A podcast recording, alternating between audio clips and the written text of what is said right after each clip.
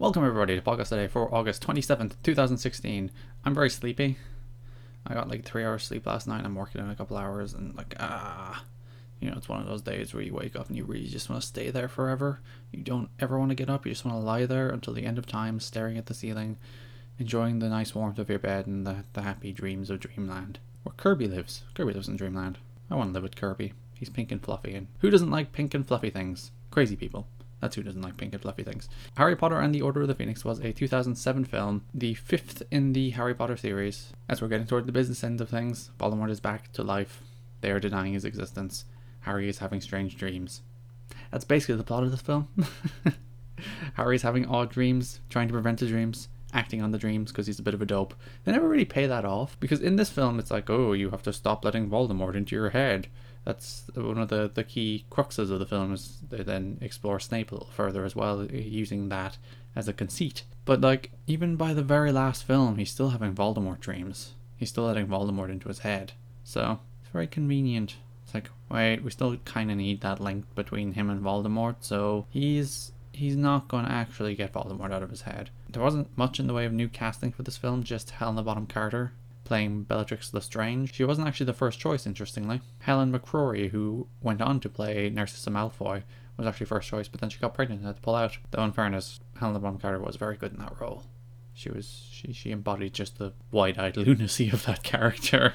also, apparently, the family of Theo Walcott was in this film, and Theo was apparently due to appear, but he couldn't because you know he's a footballer and he has a real job. he's things to do. I'm sure Arsene was like, uh, no. Yeah, this this film starts with them being confronted by a bunch of Dementors, Harry and Dudley, and you know they run away and they end up running into a really dark, dank, dangerous-looking tunnel. it's like you were being chased by Dementors. Why are you running toward somewhere that's really dangerous and close-ended? That's not a very smart move, Harry. You put your cousin in danger there. Which then leads to Harry thinking he's going to be expelled, but then he's not expelled but the ministry are against Harry because he's slandering the ministry and coming up with false tales about how Voldemort has returned. I did think that was a, a neat way to kind of get around the fact that this is the fifth book and you want to keep things going, or the or the fifth of eight films rather than the fifth of seven books. It's just like let's just have the ministry pretend he doesn't exist. That's not bad. That's not a bad way to get around it. Though in, the, in, this film, there's a scene right toward the start where they're flying on brooms and they do the whole, "Ooh, look, isn't it wonderful? Flying, it's amazing." And I'm like, "No, we get it. You know, we we we've done this before. This is the fifth film. The the wonder and and magic of flying is is kind of that was kind of done in the first film.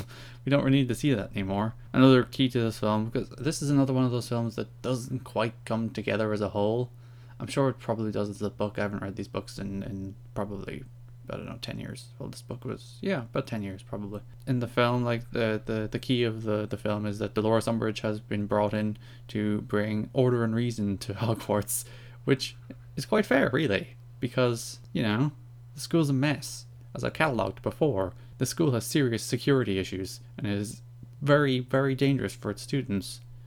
So it's kind of kind of justifiable that you bring in someone to bring order to Dumbledore's chaos. Kind of ease it out a little. The Dumbledore role is is very it's kind of a fun role. She's over the top in her cruelty. Umbridge was played by Imelda Staunton very well as well. As I said before, the, casting in this franchise was tremendous. Really helped carry the franchise. You can't have bad films with this many good actors. Practically impossible. But yeah, Umbridge more felt like a, a comic relief villain at times rather than kind of she's almost the key villain in this film.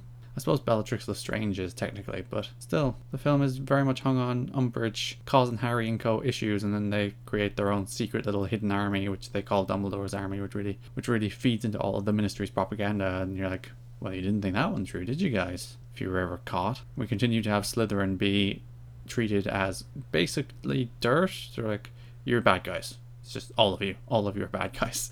Maybe that's why they all became Death Eaters. Maybe if you're not like treating them as if they're the worst of society, they might actually, you know, get along with people. What's the cause and effect here? Do they not get along with people because they're Slytherin, or do they not get along with people because you treat Slytherins badly?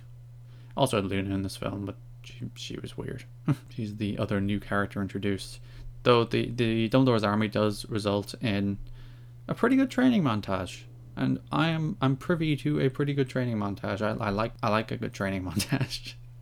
Makes for a good film. I also this was the, the the pure exploration of the Harry and Cho relationship, which never felt right, at least in the films. Those are two actors that had no chemistry. Maybe it was Cho's weird accent. Oh, Harry, I like you. Except you're responsible for the death of my boyfriend. And that's causing conflicting emotions, Harry. Yeah, seriously, she should be like, hey, hey, my. Cedric died because of you. You, you, what, you didn't do anything? And now I'm, I'm making out with you? Poor Cedric. Can't catch a break even in death. It's also the, the film where they increasingly drove home the, the whole you and I are not so different stuff with Voldemort and Harry. That they're they're two sides of the same coin in some respects, and that in some ways Harry is very similar to Tom Riddle in terms of who he is, and, then obviously that becomes more and more of a thing. Harry's a Horcrux in the very end. Spoilers if you're watching this along with me. and then there, there's the key bit of this film. Basically, the, the only important takeaway from this film, more or less, is Sirius died. And I think they, they made a very important change versus the books in the death of Sirius. Instead of him just being hit with a random curse and falling behind that veil thing, he's hit with a killing curse and then he falls behind the veil, which I think is a more effective way of doing it. Because I was very confused when I heard the book. It's like, where's he gone now? Is he is he gone? And I guess that that was kind of supposed to be the point that Harry was supposed to have some kind of hope that you know he he'd be back and he's not actually dead and how somehow he can find him and bring him back to life. But as a reader, I was just like, what's this thing he's fallen behind? What what's going on? I don't know. I'm confused. Yeah, so him actually explicitly being killed and then falling behind the veil is I think a better way to do it. I think it lands with a little more weight when they did it that way. As I said, this is another film. They're all good films. I don't think any of these films are bad films except for maybe one. We'll talk about that in a couple of films' time. But it is another one of those that didn't entirely come together. This on Rotten Tomatoes, interestingly, it's the second lowest rated film of the series. It just it, it doesn't gel as a plot. It doesn't feel like there's that through line that really carries the whole thing together, which is what I liked most about Goblet of Fire. That film seemed focused and determined to tell its story. This seemed a little more meandering and like, how is all this tying together? But yeah, none of these films are bad. They're just some of them are better than others. You can listen to new episodes of the Podcast A Day every single day at soundcloud.com forward slash TWSKK.